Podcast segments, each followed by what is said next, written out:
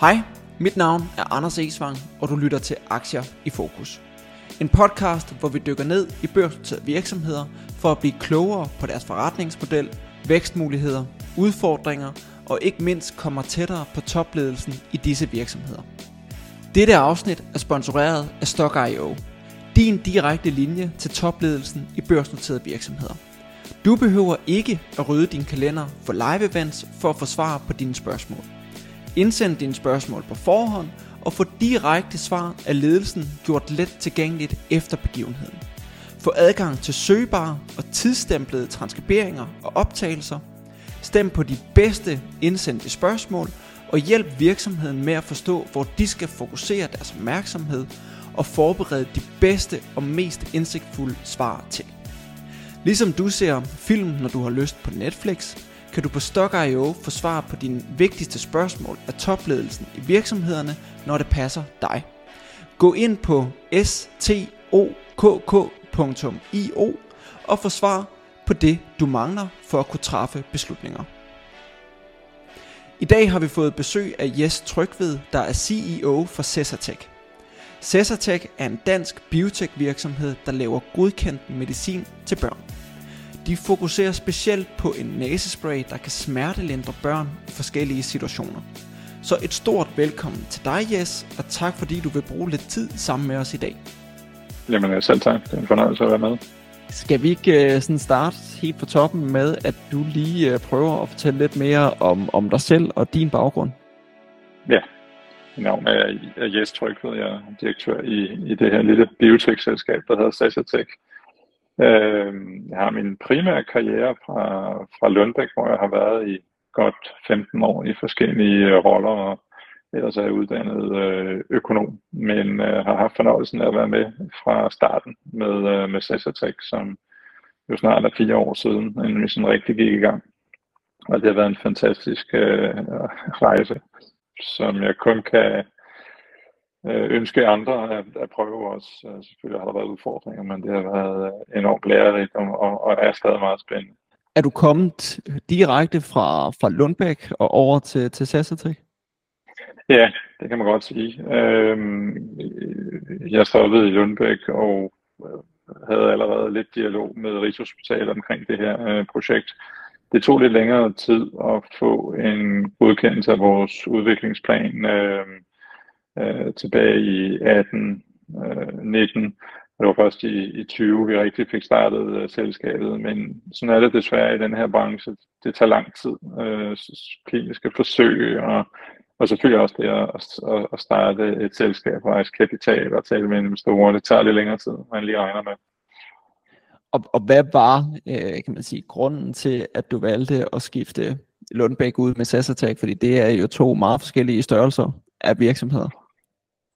Ja, øh, nu kan man sige, at jeg var en del af en, en større, øh, hvad hedder sådan noget, nedjustering, øh, da Kåre kom til i sin tid, og øh, jeg havde så lige pludselig muligheden for at prøve det, jeg nok havde gået og, og kigget og drømt om i lang tid. Jeg tror, jeg var noget et sted i min karriere og min erfaring, at jeg tænkte, nu kan jeg lidt af det hele, og det er nok nu, jeg skal gøre det. Og det, det tror jeg var det rigtige uh, tidspunkt. Og så tror jeg, da jeg mødte uh, Sten og Bettina første gang inde på Rigshospitalet, at de fortalte om den her næsespray, som var vores udgangspunkt. Og det her, det var jo så til børn, som vi kan komme ind på lidt senere, men, men lige pludselig så tænker man, hov, det her det er jo virkelig noget, som der er et stort behov for. Det synes jeg også, der var med nogle af de produkter, vi arbejder med på Lundbæk men det var helt anderledes her. Jeg tror også selv, jeg var i et, jeg havde stadig små børn og sådan nogle ting, og, og lige pludselig så tænkte jeg, at det her det er jo perfekt til mig. Øh, og det må man sige, det har været i hvert fald indtil videre. Var, var, du, øh, var du med til at, at stifte selskabet dengang, eller var selskabet ligesom ja. stiftet, da du kom til? Nej, vi, øh, vi, vi stiftede det sammen, øh, og det var så lige inden vi, vi gik på, på, øh, på børsen. Øh, det vil sige, det første halve år var det jo sådan en, en, bare en, en skal, men der er en masse arbejde i at få patenter og alle sådan nogle ting flyttet over i en juridisk enhed. Øh, og, øh, og selvfølgelig også at få øh, hele processen op at køre. Vi var måske lidt uheldige, at vi røg lige ind i sådan en, øh, i så mange andre virksomheder også i covid-19, og og det blev lidt mere øh, omstændigt dengang, men, øh, men det lykkedes. og hvorfor valgte de så at gå, gå børsnoteringsvejen for at skaffe kapital til, til Sasatec? Ja, det var egentlig en sjov historie, fordi vi, øh, øh, vi var så heldige at komme i TV2-nyhederne tilbage i 2019, hvor vi fik godkendt vores øh, udviklingsplan af, øh, af EMA, øh, altså det europæiske øh, agentur komme ind i TV2-nyhederne med sådan et, et tre minutters indslag, ikke mig selv, men, men, men Bettina og, og Sten, og fortalte om næsespray, og der var en enorm positiv interesse. Der var rigtig mange, der forstod denne her historie, og, øh, og så var der nogen, der sagde til os i bestyrelsen, at hvorfor prøver vi ikke at rejse pengene på, på børsen, fordi det var en nem historie at fortælle. Øhm, men også fordi det var sådan, vi havde et længere forløb med, med Novofonden, som øh, ændrede deres vilkår og ville noget andet og sådan ting. Så lige pludselig så, øh, det var dem, der fundede det, det, det helt tidlige forløb øh, for os. Så vi var lige pludselig tvunget ud i noget andet, og, øh, og det tror jeg har været godt. Øh, man kan så diskutere om, om børsmarkedet, især for de her small cap, har været godt de sidste par år, men det har i hvert fald gjort, at vi har haft ekstremt meget fokus på at nå vores, det vi kalder milestones, vores projekter, vores deadlines. Øhm, og vi var aldrig kommet så langt, tror jeg, hvis det ikke var fordi, vi har gået den her vej. Og hvor, hvor var I sådan, øh, kan man sige, forretningsmæssigt eller øh, testmæssigt, da I valgte at blive børsnoteret? Var det i den helt tidlige fase, øh, eller var I i gang med, med testforløb osv.? Ja, det var sådan lidt en blanding, kan man sige, fordi øh, vores forretningsmodel, den går lidt på det her med, at vi øh, forsøger at udvikle nogle formuleringer og nogle produkter, som er mere egnede til børn, end, øh, end det, der er i dag, hvis der overhovedet er noget. Og det vil sige, der var jo selvfølgelig noget, vi kunne læne os op af fra tidligere, og helt oprindeligt, så var det egentlig et phd projekt som var lavet øh, i Rigshospitalets øh, regi. Så noget var der, og vi skulle ikke sådan lave det, man kalder dyreforsøg og sådan nogle ting, men vi har lavet øh, det, man kalder fase 1-forsøg i, øh, i voksne, for ligesom at finde ud af, hvad skal den rigtige dose være i, øh, i børn. Øh, og nu er vi så i gang med, med, med det, vi kalder senfase, altså faktisk det, der hedder fase 3. Øhm, men det tager jo rigtig lang tid øh, inden for vores industri, og, og selvom vi jo blev startet i 2020, så er vi stadig et meget, meget ungt selskab, hvis man sammenligner med nogle af de lidt større biotech-selskaber. Og hvad er det, Cesartech sådan helt konkret øh, laver og beskæftiger sig med? Ja, vi, vi, øh, vi udvikler øh, godkendt medicin til børn, og meget af den medicin, der bliver brugt i dag på hospitaler, den er selvfølgelig, hvad skal vi sige, godkendt af en læge, men den er ikke nødvendigvis godkendt i, i en korrekt dosis, eller det er sådan lidt, når der ikke rigtig er noget, der er godkendt, jamen så må lægerne jo gøre, hvad de nu finder bedst til, til børn. De skal jo smerte lidt og sådan nogle ting. Øh, og det er sådan lidt et, et mystisk marked, øh, og derfor har der været stor fokus fra øh, EMA om at få, øh, få mere øh, medicin godkendt til børn.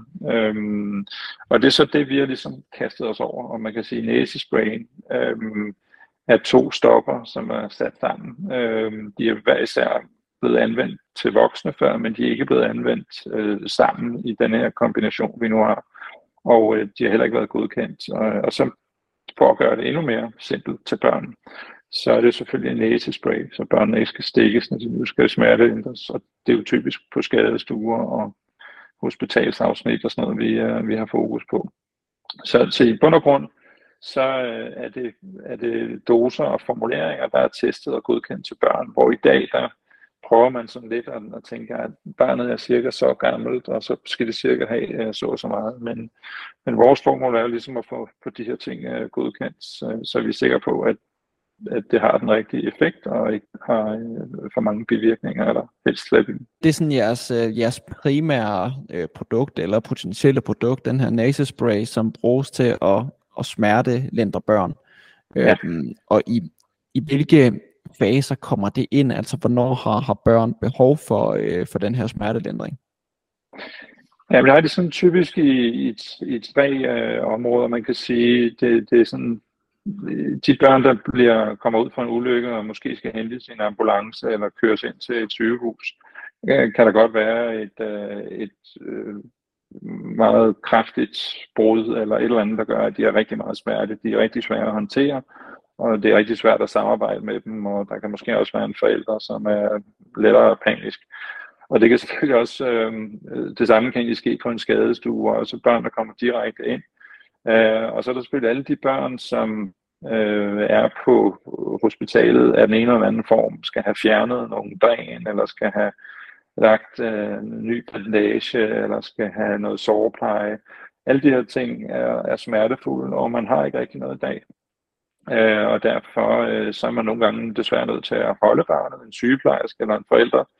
Jeg tror også, det var det, der ligesom gjorde, at jeg så det her som en mulighed, når man selv har tre børn, og man selv har været på diverse skadestuer og set, hvordan det er, og, øh, og hvor, altså, hvor, hvor, hvor svært det kan være, både for forældre, børn og personale. Så, øh, så vores produkt, øh, selvfølgelig i Danmark er der masser af de her, men det, det, det billede ligner jo lidt hinanden, både i, i resten af Europa og USA og så videre, at skadestue, ambulance og, øh, og, og almindelig hospitalsafsnit. Når du så siger, at man siger, at det er det, som I arbejder med, det er medicin, som skal være godkendt til børn, og der ikke er noget i dag, som er godkendt. Hvad bruger man så i dag for at, at smertelindre børn i de her situationer? Ja, altså, så vil er der noget, der er godkendt, øh, og meget af det, der er godkendt, det er det, der er en intravenøs adgang, det vil sige, at man, man lægger et drop, eller barnet får et stik i armen, Øh, men den procedure i sig selv kan jo godt tage lidt tid, og kan også være meget smertefuld for barnet. Og nogle gange er det ikke muligt, hvis barnet måske sidder fastklemt eller et eller andet. Så, så mange gange øh, får barnet faktisk ikke noget øh, smertedækning, og øh, helt tilbage i gamle dage, der troede man ikke, at helt små børn de kunne mærke smerte på samme måde, men det er man jo blevet klogere på, og i dag er der desværre rigtig mange børn, som som forbinder det der med skadestuen som noget forfærdeligt. Øh, og især de børn, som ofte har en gang på hospitalet, altså kroniske øh, børn, der lider af noget kronisk og skal ind til en masse undersøgelser hele tiden.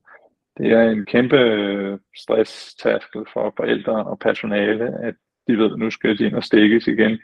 Og så bliver mange børn, som kommer ud fra et uheld, og så er det det. Men især mange af de børn, som kommer ind og øh, som har en det kan være, at de skal ind til noget undersøgelse, eller at hjertebarn har været derinde rigtig mange gange. Det er hårdt arbejde, især for personale, men både for børn og, forældre. Hvis jeg sådan også sådan skal prøve at forstå øh, produktet, som, som I arbejder med, hvor, hvor stærk er den, den smertelindring, som I bruger? Altså, øh, er det, hvad, hvad kan man sådan sammenligne det med? Ja, det er et godt spørgsmål, fordi øh, grunden til at fokusere på det her hospital og skadestue og sådan noget, det er, at det her det er det ene stof er et opioid, og det vil sige, det bruger man, når man har behov for en kraftig øh, smertelindring. Øh, det vil aldrig være noget, man vil tage med hjem eller kunne bruge hos en praktiserende læge. Øh, men det kan bruges til at, øh, at sætte en arm på plads, hvad jeg vil sige, som, har, som måske er blevet brækket og har fået et, et ordentligt knæk. Øh, øh, faktisk uden at børn, barnet sådan øh, decideret øh, for nogen som helst skrækfornemmelse. Typisk vil man sige til dem, at de skal kigge væk og sådan nogle ting. Men øh, det er så effektivt, at, at, øh, at vi ved, at på enkelte hospitaler kan de sætte, øh, kan de sætte brækkede øh, arme på plads, øh, hvad det nu kunne være. Så det virker, øh, men vi skal selvfølgelig teste det, og vi skal igennem forskellige forsøg for at være sikre på, at vi har den rigtige dosis, og vi har den rigtige effekt, og der helst ikke skal være for mange bivirkninger, fordi når man arbejder med så stærk medicin, så er der jo ofte øh, bivirkninger, og det tror jeg er vores måske vigtigste punkt her, at vi indtil videre har et produkt, som ikke har særlig mange bivirkninger. De får ikke øh, øh sådan svimmelhed og alt for meget opkast. Der er selvfølgelig nogen, der kan få lidt, men, øh, men det er meget bedre end det, man nogle gange må, må, må give børn. Okay. Så, så hvor langt er I med, med det produkt, hvis vi kigger på de forskellige faser, man skal igennem? Hvor befinder I jer så i dag? Ja, vi, det er lidt specielt, når man laver et udviklingsprogram til børn, og man kan sige, at Europa og USA er lidt forskellige i forhold til det her med fase 1, 2 og 3. Men, øh, men det er ikke helt forkert at sige, at vi er i fase 3. Vi er i gang med vores sidste studie, og, øh, eller undskyld, vores pivotale studie, og så har vi et, et sidste safety-studie, som vi skal i gang med her til efteråret. Øhm, og det det er jo selvfølgelig den rejse, vi er på. De sidste studier, især det, vi har nu, er måske det allervigtigste, fordi vi skal sammenligne os med noget andet medicin. Og indtil videre har det været øh, sådan mindre forsøg. Øh, vi har kørt i både i børn og voksne, øh, øh, men nu er vi oppe og, og teste 220 patienter, og vi er næsten færdige i det her kvartal. Så det er klart, at for os som en lille virksomhed står vi over for et øh, kæmpe skridt, at det er, det positivt studie, som vi jo øh, håber på, jamen så er vi forhåbentlig en, en helt anden virksomhed om, ja, i hvert fald til næste år. Når I så er i gang med sådan et, øh, et fase 3-studie, eller hvad man skal, skal kalde det på, på nuværende tidspunkt, kan man så kan, man, kan I som, som virksomhed følge resultaterne løbende, eller venter I på, på en slutdato, før I får resultater på, på selve øh, kan man sige, testforsøget? Ja, det kommer lidt an på, hvad det er for et forsøg, man kører. Men lige præcis det forsøg, vi kører, øh, det er det, der hedder et blinded øh, forsøg. Det vil sige, at der er nogen, der for eksempel får placebo, og vi kan ikke se det, før at vi øh, er færdige med studiet og har lukket databasen, og så er der så nogle statistikere, der skal kigge på tallene, hvem har fået hvad, og så laver man en, en mindre analyse af både effekt og selvfølgelig også, hvad der har været af eventuelle bivirkninger. Det eneste, vi løbende bliver opdateret på, det er jo, hvis der er nogle, øh, det man kalder meget slemme bivirkninger, eller noget, der, der er til farligt, så får vi en notifikation, men det har der heldigvis ikke været øh, endnu, i hvert fald ikke noget, der, der, der er relateret til, øh, til medicinen. Så man går jo sådan lidt og venter på, at øh, nu, det, nu det, vi har arbejdet på i så mange år, det er ved at være slut, og vi skal til at, at ind i en ny fase for virksomheden, selvfølgelig forudsat, at vi får positiv data, og at uh, vi skal i gang med at markedsføre produktet. Og har I en, kan man sige, bestemt uh, dato eller et, uh, et tidspunkt, hvor man sådan forventer, at der kommer resultater for, for de forsøg, I har gang i nu? Ja, det er sådan man kan sige, at vi, øh, vi regner med at afslutte forsøget i, øh, i tredje kvartal. Det vil sige, vi er jo i tredje kvartal, så det bliver enten august-september. Øhm, og øh, så går der lige lidt tid, inden vi får analyseret data, øh, og når det er sket, så øh, er vi klar til at, øh, så jeg håber, øh, Q3, Q4, at vi kan, øh, kan, kan fortælle resultatet af det, eller det vi kalder top line results på, på, på det studie. Okay. Og til, til alle dem, der, der lytter med her, og måske ikke er helt inde i den verden, kan du så ikke sådan lige prøve sådan kort at oprise de faser, man, man går igennem, når man skal have godkendt øh, medicin, og hvad det er, man kigger efter i de forskellige faser? Typisk så starter man sådan med nogle dyreforsøg og nogle det vi kalder non-kliniske forsøg, og kigger på især safety, og, og når man så øh, mener, man har et produkt, der har en eller anden form for øh, effekt og nogenlunde safety-profil, så vil man typisk begynde at teste det i, i raske øh, frivillige og typisk i voksne mænd, og man kigger lidt på nogle doser og sådan ting. Det er det, man vil kalde et fase øh, et forsøg. Og så kommer man videre, hvis det er positivt, og øh, nu har man som på en eller anden måde fundet ud af, hvad det er for en dosis, der er, og så kører man et fase 2-forsøg, som er et, et mindre, lidt mere eksplorativt forsøg. Øh, dem har vi også kørt et par stykker af, også i, øh, i børn, og så slutter man som regel af med, øh, hvis man kommer så langt, et øh, fase 3-forsøg, som oftest har en eller anden komparator, det vil sige, at man sammenligner med et, med et andet øh, præparat, eller måske bare med, øh, med placebo. Og man kan sige, at mange af de virksomheder, som, som man hører om inden for biotech øh, i dag, er jo typisk stadigvæk i det, man kalder et fase 1 eller fase 2. Så der er ikke så mange, der er kommet i, i fase 3 øh, endnu. Men det sker jo løbende, øh, og gudskelov går det fremad for de øh, fleste virksomheder i, i dansk biotek. Og hvad er så i succeskriteriet for fase 3? Altså hvornår, hvornår kan man sige, at det var et øh, positivt resultat, man får ud af forsøgene? Jamen det gør man, når man øh, kan vise, at ens produkt er bedre end det, man tester det imod. Øh, og der er en masse parametre, en masse og en masse statistik, der skal køres. Det er jo som regel noget, der er, er prædefineret inden studiet, eller i hvert fald inden man, man, man slutter studiet. Øhm, og det er relativt sådan statistisk baseret, men en eller anden form for det, man kalder superiority, skal vi vise ved en statistisk model. Altså at vi er, er bedre end det, vi, øh, vi sammenligner os med. Øh, og nu taler jeg mest i forhold til vores eget studie, men, men der kan være andre øh, måder at, at køre et fase 3-studie på. Men, men typisk vil man gerne sammenligne det med noget og vise, at det, man giver patienterne, er bedre end det, der måske findes i dag. Både på efficacy, altså hvordan virker smerten, men også, at der forhåbentlig er færre bivirkninger, eller en bedre profil for, for patienten. Og i det tilfælde, hvor I så får, lad os sige, positive resultater ud af jeres fase 3-forsøg, som vi selvfølgelig alle sammen håber, I gør, hvad sker der så derfra? Ja, øh, man kan sige for os, øh, i og med at vi er jo et, et lille setup, så er vi jo meget afhængige af partnere. Øh, både vores produktion, som foregår i, øh, i, i Østrig, øh, og alt vores kliniske forsøg, som også øh, bliver øh, lavet i, i, i, i samarbejde med partnere. Men især den, hvad skal vi sige, den regulatoriske og den kommercielle planlægning er vi jo så småt gået i gang med. Øh, og det vil sige, at vi jo har en eller anden, øh, et håb om, at øh, vi skal ud og markedsføre produktet. Nok ikke os selv, men vi har jo netop lavet en aftale i, øh, i USA med, øh, med Ventis Pharma, som så småt skal i gang med at øh, starte en lille produktion op, og, og der har vi faktisk mulighed for i USA, at, at det vi kalder et Early Access program, at patienterne øh, får mulighed for at øh, prøve øh, medicinen, og, og vi bliver faktisk også, øh, hvad skal vi sige, betalt for det. Så, så efter forsøg, jamen, så er det jo i gang med øh, øh de kommersielle aktiviteter, og vi har måske fokuseret øh, mest på USA. Øh, det er der mange øh, de her biotech-selskaber, der gør. Markedet er lidt mere homogen. Det er selvfølgelig stort. Det er et sprog. Øh, FDA er sådan en, en størrelse, som hvis man klarer de regulatoriske krav i USA, jamen, så klarer man det næsten også i, i Europa.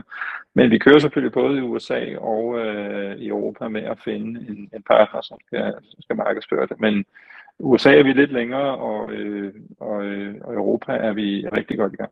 Okay, spændende. Jeg tænker helt sikkert, at vi skal dykke mere ned i jeres øh, nye partnerskab, men inden vi kommer dertil, så skal vi også øh, dykke en lille bit smule mere ned i, øh, i det produkt og det, som, som I arbejder med. I, øh, I laver den her nasespray, som der er forskellige midler inden i, der skaber den her smertelindring. Som jeg forstår det, så bruger I noget medicin, der allerede findes, og måske er godkendt til voksne, men ikke godkendt til børn, og så sammensætter I det på en anden måde, eller hvordan skal det forstås? Ja, det øh, passer egentlig meget godt. Det vil sige, de to præparater, vi er, har, øh, det er jo noget, man har testet på Rigshospitalet i mange år, før vi egentlig sådan rigtig gik i gang. Det er også blevet testet i, øh, i Sverige.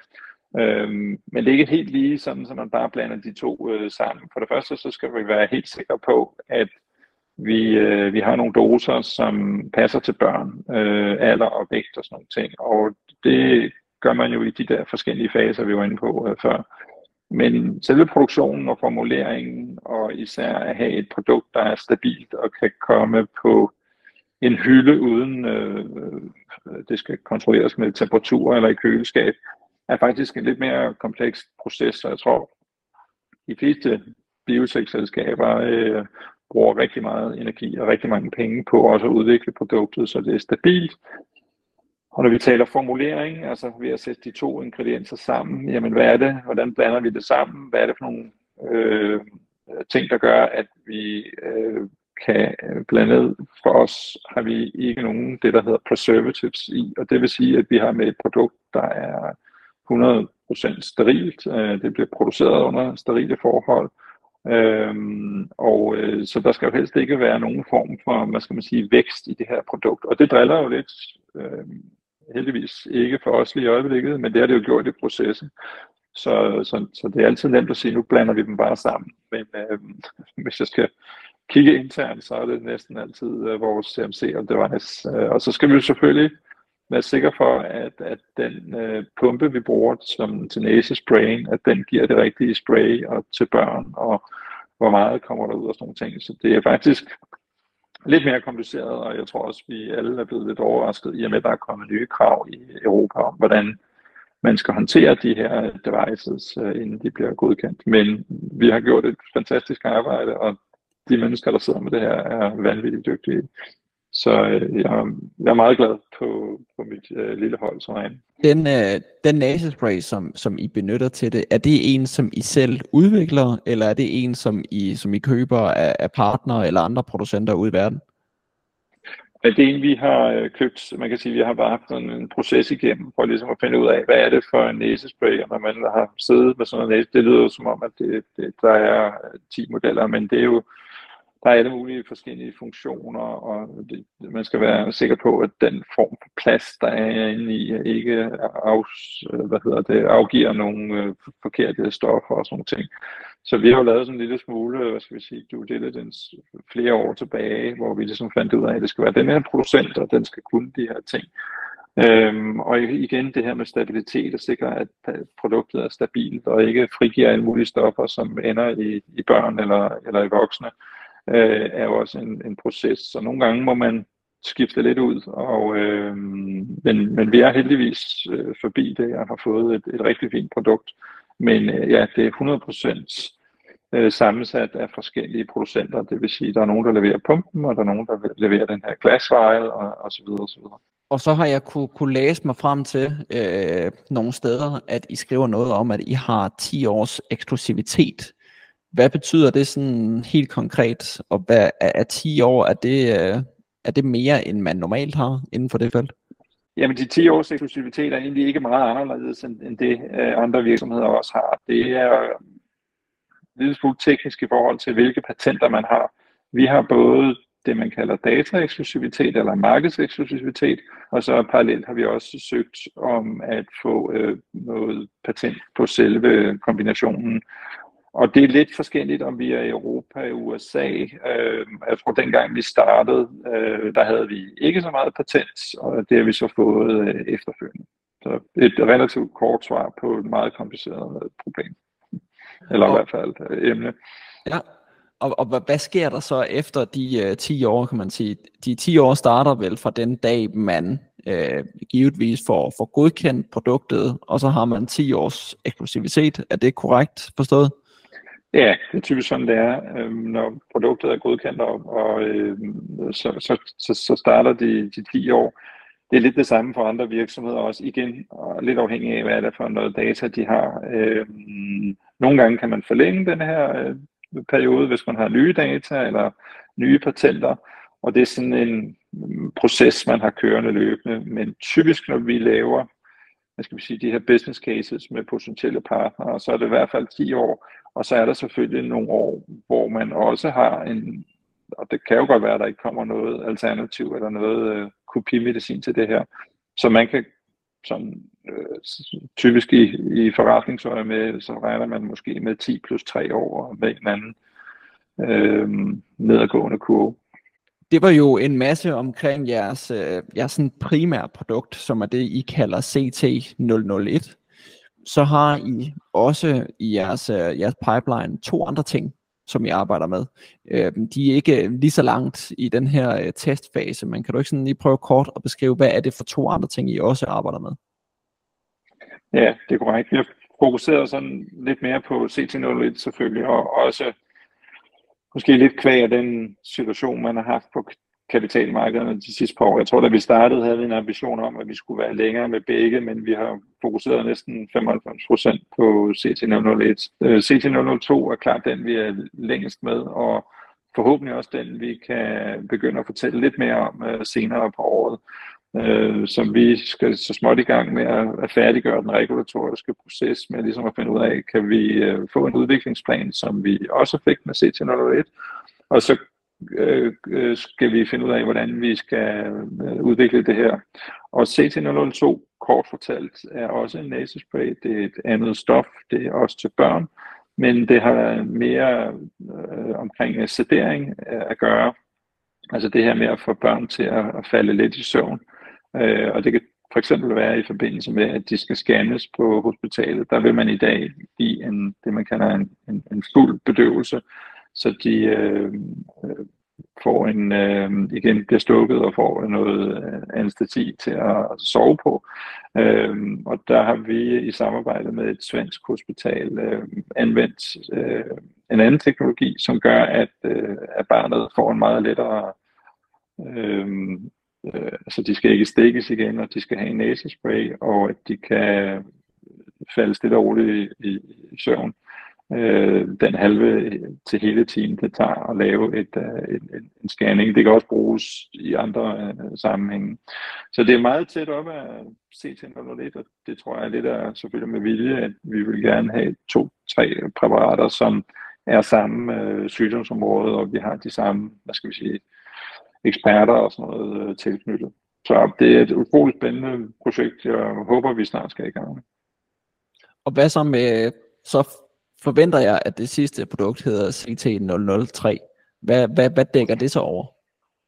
Ja, indtil videre er det, det, det vil jeg sige, det er endnu tidligere fase, men, øh, men, øh, men tanken var, at det er en gel til, behandling, det, man, til behandling af, af lokal øh, smertelindring, hvor det andet selvfølgelig går sådan mere hvad skal vi sige, systemisk ind i kroppen, så kan det her være en gel til for eksempel åbne sår, som gør, at man får en, øh, mulighed for at rense såret øh, bedre, end man har i dag. Man har forskellige muligheder i dag. Noget af det sviger rigtig meget til børn, og noget af det er måske ikke så godt til at, at, at, at håndtere åbne sår og sådan nogle ting.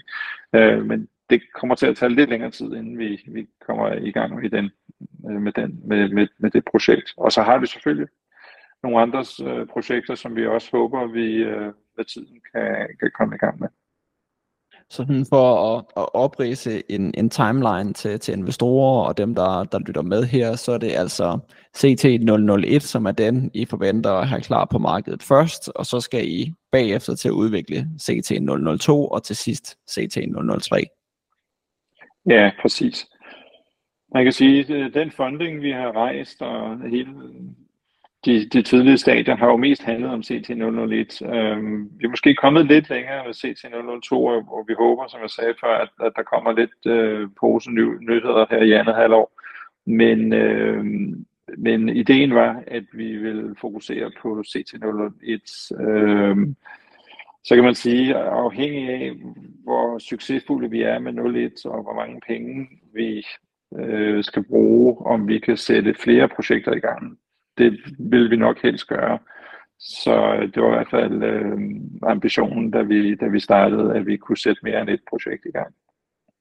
Ja. Og så har vi måske været igennem sådan lidt omkring øh, udviklingen af, af produkterne, og det fører os måske lidt videre til sådan den kommercielle fase, som I øh, også sådan stille og roligt bevæger jer ind i, øh, og øh, det her partnerskab, som I har lavet med, med Ventis Pharma. Kan du prøve sådan lige øh, at beskrive, hvad det partnerskab øh, går ud på, og hvordan det er, hvordan det er sammensat? Ja, altså til forskel på Europa, hvor vi har en, en udviklingsplan, som er godkendt af de øh, europæiske øh, lægemyndigheder, EMA, så er det lidt anderledes i USA, og vi skal også lave et udviklingsprogram i USA. Alt, hvad der har med USA at gøre, er væsentligt dyrere. Øh, heldigvis kan vi bruge øh, de studier, som er kørt i Europa, men, men vi skal lave noget for at få det samme udviklingsprogram øh, godkendt i, øh, i USA. Øhm, Ventes Pharma er en, en mindre amerikansk øh, virksomhed, som fokuserer på, på smertelindring og øh, har deres primære kontakt til øh, hospitaler og anestesiafdelinger, eller i hvert fald anestesilæger. Og øh, vi har selvfølgelig mødtes med dem, og vi har haft en længere proces om at, at finde ud af, at, at de skulle være øh, den rigtige. Men det samarbejde, vi har lavet kort øh, fortalt, handler egentlig om, at vi kan komme på markedet øh, meget tidligere i USA, og øh, vi måske allerede har mulighed for at få, øh, få indtægter fra, fra næste år. Så det er jo en kæmpe upside for os, og det er jo primært øh, fordi, at, at, at Ventis har et, øh, et rigtig godt øh, netværk og har en rigtig god forretningsmodel i USA, hvor de ligesom har succes med at, at sælge produkter, som endnu ikke er fuldt godkendte. Øh, og det kan man faktisk også godt gøre i Europa, men det er lidt mere kompliceret, fordi igen, du har forskellige lande med forskellige regler og sådan nogle ting. Men øh, vi tror på, at, at vi har gjort det rigtige. Øh, og selvom der er et stykke vej med at få en endelig godkendelse i USA, så er vi måske højst sandsynligt på markedet i USA, før vi er i, i, i Europa. Og, og hvordan er sådan en, en aftale sådan typisk struktureret? Hvad, hvad jeg sådan har kunne læse mig, mig frem til, så er den sådan, den aftale, I har lavet med, med Ventis, den er sådan 50-50 fordelt i, øh, at når, når der bliver solgt et produkt, at så får Ventis 50%, og I får 50% af indtægten. Er det korrekt? Ja, præcis. Øhm, igen fordi der er en, en lidt længere rejse øh, i USA, og øh, fordi vi skal starte med at lave forskellige, hvad skal vi sige, vi skal endda måske lave nogle dyre forsøg og sådan ting, så vi er lidt mere på, øh, på, på, hvad skal vi sige, ground zero, eller i hvert fald, vi starter lidt længere øh, tilbage i, øh, i rækken her. Øh, så derfor har vi valgt, at, at, øh, at vi deler både udgifterne, men også den indtægt, vi får. Og øh, det har vi gjort, fordi vi også mener, at, øh, at upsiden er væsentligt større i USA. Øh, at vi kan få mere succes med, øh, med Ventis, end vi havde, hvis vi for eksempel havde solgt øh, det asset, vi nu øh, har til, til nogle andre, som skulle i gang. Og så tror jeg, vi, vi, vi har haft en, et ønske om, at, at vi gerne vil være mere involveret kommercielt, øh, enten i Europa og, og i USA. Og øh, desværre er det jo sådan, så der mange af de virksomheder, der starter, de har en tendens til at fokusere rigtig meget på, på USA. Og det er jo primært på grund af de markedsvilkår, der er, og det er lidt nemmere at nemme øh, markedet at komme i gang med. Men det er også dyrere, og det kræver mere. Så for os bliver det en utrolig spændende rejse, som ja, allerede er godt i gang. Så I kommer til også i udviklingsfasen at dele udgifterne til, til de forskellige forsøg 50-50 år? Ja, det gør vi. Øhm, så kan man sige, der er, en, et, et, der er jo et stadig et, et større regnestykke, som vi skal have på plads, og som vi er i gang med, fordi nogle forsøg er kørt, og nogle er ikke kørt, så det bliver sådan et, et øh, for, for, forhåbentlig skal vi jo ikke Altså, vi skal højst sandsynligt ikke lave mange øh, forsøg i, øh, i mennesker, og det er som regel det, der, der koster flest penge. Og er det, er det planen, at øh, det kun er USA, der skal fungere på den måde, eller hvordan vil I gribe en, en kommercialisering an i, øh, i Europa? Vil det også være igennem partnerskaber, eller regner I med selv at skulle stå 100% for, for salget af produktet her? Ja, som, som øh, Europa er på godt og ondt et, et anderledes marked. Jeg vil sige, vi kender det jo typisk lidt bedre selv, øhm, men vi ved også, hvilke udfordringer der er. Og der tænker vi især på market access og få ikke bare på produktet godkendt, men få en ordentlig pris og tilskud og sådan ting. Det er en kæmpe opgave, og det er ikke en opgave, som vi vil kunne varetage alene. Øhm, så, så vi er helt klart også på udkig efter en, en partner i Europa, men det bliver et andet setup, øh, og det bliver med mindre involvering, fordi der er så mange øh, lokale ting, og det er nemmere for os at tale engelsk og skrive engelsk, men når vi skal i gang med Spanien eller sådan nogle ting, er vi nødt til at, øh, at, at få en partner, som, som kan de lokale forhold. Så vi forventer, at vi laver en lidt anderledes aftale i, øh, i Europa, i hvert fald på, på CT001, og, øh, og så må vi se, når årene går, om vi bliver mere involveret i nogle lande eller i nogle øh, regioner. Men min forventning er i hvert fald, at, at vi får en eller anden form for milestones betaling af en, af, en partner, og at vi ikke selv skal ud og investere i, i produktet i, øh, i Europa. Så det bliver en lidt anden uh, model, men igen, vi er jo et lille team, så det er jo også begrænset, at vi kan ikke være over det hele, og vi er nødt til at have en, en, en anden risikoprofil, så vi ikke er lige så hvad skal vi sige, eksponeret både i Europa og, og i USA. Og hvad, hvad med selve produktionen af produktet, når man kommer til, at man har fået godkendt det og skal sælge det, så skal det også produceres og skal læres op. Er det noget, som, som I selv kommer til at stå for, eller vil det også være partnere, der ligesom står for selve produktionen af det endelige produkt?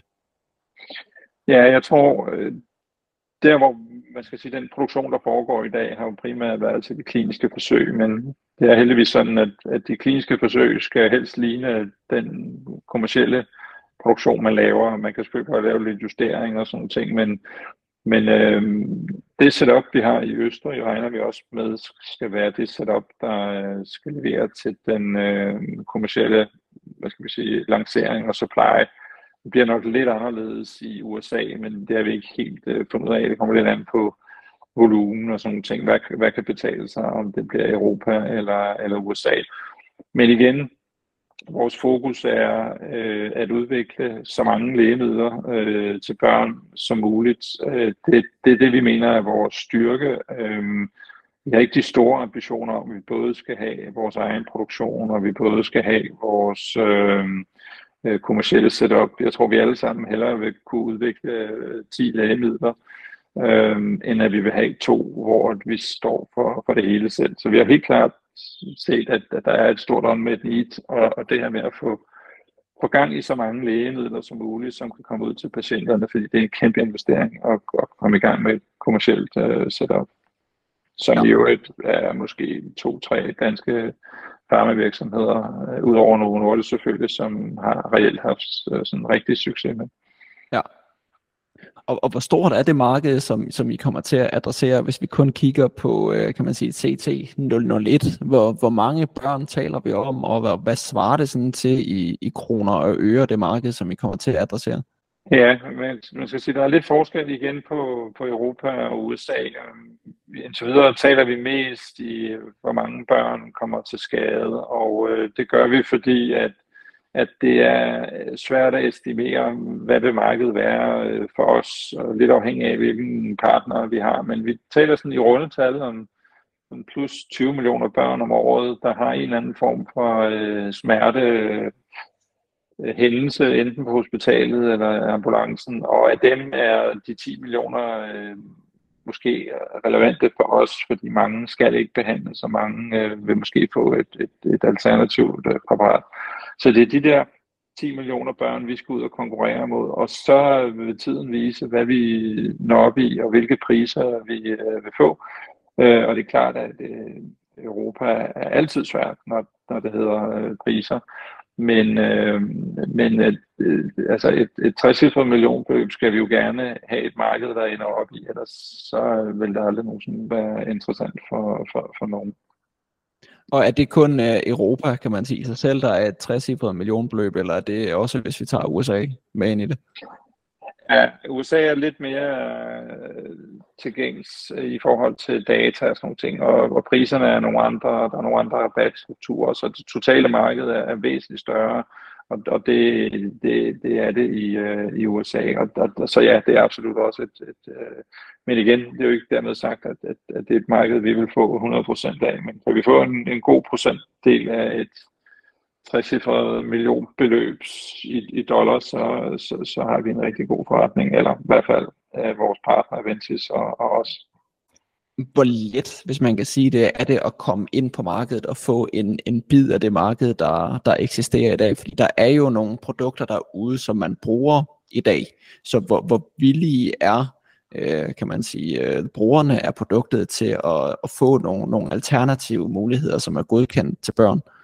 Ja, øh, det er et øh, rigtig godt spørgsmål, fordi øh, man har jo altid en anden idé om, at vi er det bedste produkt, og det er vi nok også på papiret, og, og der er ikke så mange alternativer, men der er også en masse historik, og det tager lidt tid at få folk til at tro, at det her det er en god løsning, og måske er de ikke brugt i nogle lande så meget næsespray, som vi måske kender i Danmark. Så det er lidt svært for os at sige, sådan, hvor hurtigt kommer det til at gå, og, og hvor meget, hvor en stor del af det her vil vi få. Øhm, men der er ikke meget konkurrence derude. Der er ikke mange præparater, som er i, i, i udvikling. Hvis vi skal springe en lille smule til, kan man sige, regnskab og kapitalsituationen i øh, uh, Cesartech, jeres regnskaber måske ikke så, så vildt interessant at dykke ned i, eftersom I stadigvæk er i udviklingsfasen og ikke er i gang med at sælge produktet. Men kan vi dykke lidt ned i kapitalsituationen? Har I kapital nok til den udviklingsfase, I er i, og til at bringe jer til den kommercielle fase?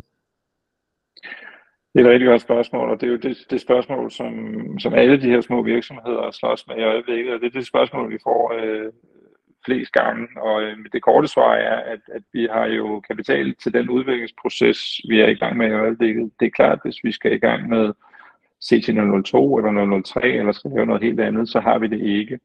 Vi er heldigvis også i den situation, at vi jo har lavet det her samarbejde med USA. Vi forventer en, en, en pæn indkomst på et eller andet tidspunkt, Øhm, så umiddelbart så øh, er svaret, at, at vi ikke skal have, have, have kapital.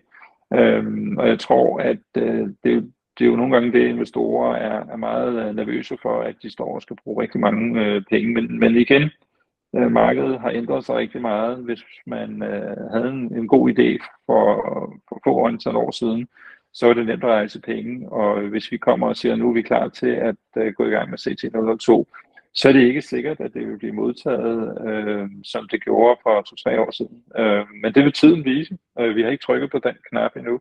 Og, øh, og det er klart, at vi har også et europæisk øh, potentielt samarbejde, vi også skal have plads, inden vi øh, finder ud af, sådan, hvor står vi henne øh, økonomisk. Men øh, indtil videre ser det jo godt ud, og øh, vi har en, en warrant, som, som kommer ind her i, øh, i, øh, i efteråret. Øh, og til hvilken kurs og til hvilken pris, det afhænger jo nok af, hvordan vores øh, data på, på det sidste studie ser ud. De er i hvert fald øh, koblet fuldstændig sammen. Øh, men, øh, men det er ikke et nemt marked, desværre. Og da, da du spurgte os sådan, hvad var det, der gjorde, at vi gik på, på børsen, så øh, tror jeg, der er mange, der overvejer situationen i dag, fordi øh, de her små mikrobørser og øh, First North og Spotlight har absolut ikke udviklet sig, eller rettet sig op efter øh, de, de sidste to år. Og det er jo super ærgerligt, men der er masser af gode selskaber derude. Det, det, det ved jeg, både i, i Spotlight og First North. Ja. Så, så hvis, jeg, hvis jeg forstår det rigtigt, det, det som du siger nu, så, så har I altså I har kapital nok til CT001 og til at begynde at skabe en indkomst på det produkt. Så I mangler ikke kapital til CT001, men de andre produkter, hvis I vil begynde at udvikle dem nu.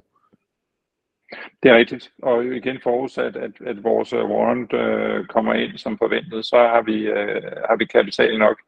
Der er også andre scenarier, der selvfølgelig kan, kan udspille sig i forhold til indtægter, som jeg nævnte. Øhm, så det næste år bliver spændende, mest i forhold til øh, indtægtssiden, vil jeg sige. Men, øh, men, men, men når man er i biotech, så sidder man hele tiden og kigger på sin, på sin beholdning. Indtil videre ser det fornuftigt ud, og, øh, og vi har øh, penge til at, at fortsætte udviklingen på, på CT. Og hvad er det, jeg ved ikke, er det, er det en forventning, er det en målsætning, at I sådan kan være selvfinansierende, når I begynder at få noget indtægt, altså I selv kan finansiere udviklingen af CT002, eller er det urealistisk, at der kommer så meget indtægt, at I selv kan finansiere udviklingen af det næste produkt? Det er i hvert fald en, en diskussion, vi har i øjeblikket med, øh, med bestyrelsen, og øh, det er en meget... Øh, Øhm, altså i det marked, vi er i på, på Spotlight og First North, er det, er det, er det nok øh, mere øh, øh, klogt at være selvfinansierende, lige i øjeblikket i hvert fald. Hvis øh, vilkårene ændrer sig, hvis øh, hvad skal vi sige, renten falder og sådan nogle ting, folk begynder at investere lidt mere i aktier igen, så, så tror jeg, at det vil øh, få en, en, en, en positiv... Og nu er der jo masser, der investerer i aktier, men i det, især svenskerne, som har været øh, hårdere ramt end, end, end mange af danskerne, hvilket gør, at nogle af de her børser selvfølgelig også er, er røget lidt ned. Men det er helt klart noget, vi overvejer kraftigt, om vi skal um, forsøge at være mere selvfinansierende i, i forhold til at øh, hente ydre kapital, som jo måske lidt var den model, man havde inden for biotech, så man hentede øh, kapital cirka hver 18. måned, øh, øh, forudsat at man havde nået de milestones, man, øh, man havde. Og hvis vi så ser lidt på, kan man sige, sådan estimater for fremtiden, det er måske en lille smule for tidligt at snakke om, hvis ikke I allerede har givet noget til markedet, men har man fra start af, når man laver et, øh, et projekt, der indgår i et øh, kan man sige, sådan testforløb, som I gør, estimerer man så fra start af nogle bruttomarginer osv., så som man forventer i sidste ende at kunne tjene på produktet, eller er det først noget, I kigger på den dag, I begynder at skulle til at sælge produktet? Nej, det er noget, vi starter på meget tidligt. Inden vi overhovedet gik i gang med projektet, havde vi en masse arbejde i forhold til øh, forecast, og hvad kommer produktet til at kunne sælge for, og ikke mindst især øh, produktionsomkostninger og alle sådan nogle ting. Så øh, det er sådan en løbende proces, som man hele tiden justerer, og markedsvilkårene ændrer sig jo også. Øh, der kan man øh, tingene er blevet måske en lille smule øh, dyrere også at producere de sidste par år, men det er heldigvis ikke noget, der sådan har voldsomt øh, påvirket vores produktion, men øh, det er noget, man, jeg vil sige nærmest kvartals, så en konstant proces med leverandører til ligesom at, at finde ud af, hvor, øh, øh, hvis vores volumen går op i, i, i, i nogle af de forecasts, vi arbejder med. Typisk arbejder vi jo med forskellige scenarier. Hvornår kommer vi i gang, og hvilket marked, og så vil vi hele tiden prøve at øh, justere vores øh, marginer. Og er det nogle forecasts og nogle marginer og så videre, som er noget, man I kan dele med markedet, eller har gjort det, eller er det noget, vi skal være tålmodige og vente på, til, til I kan det?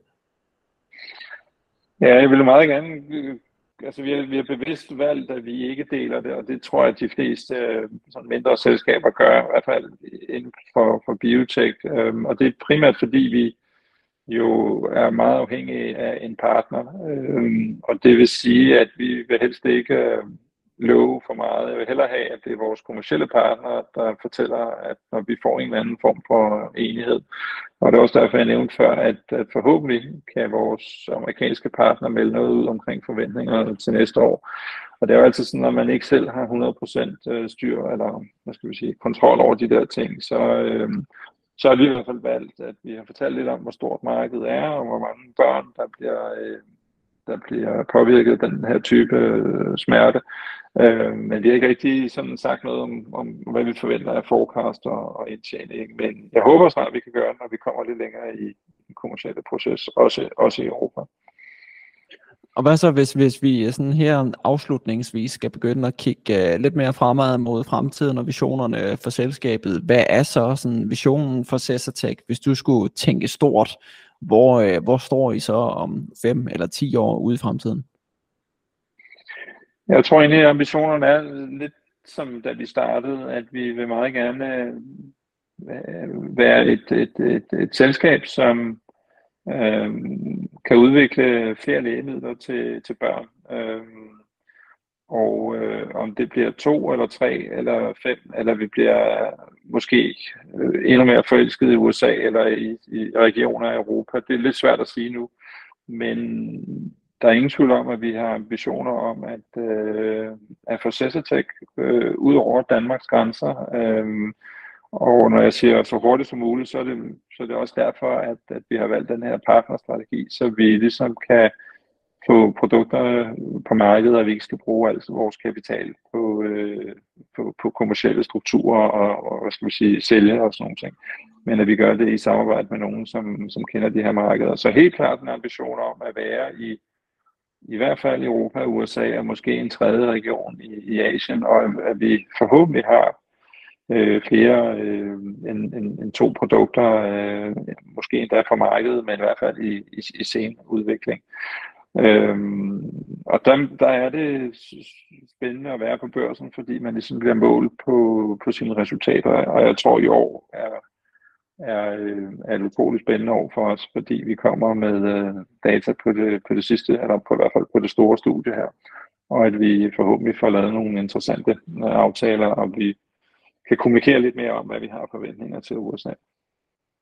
Så hvis der er sådan afslutningsvis her, hvis der er, hvis der er tre ting, man som investor skal holde øje med i Cesatec over det næste stykke tid, hvad er det så for, for tre ting, og er der sådan en, en timeline på, på de tre ting?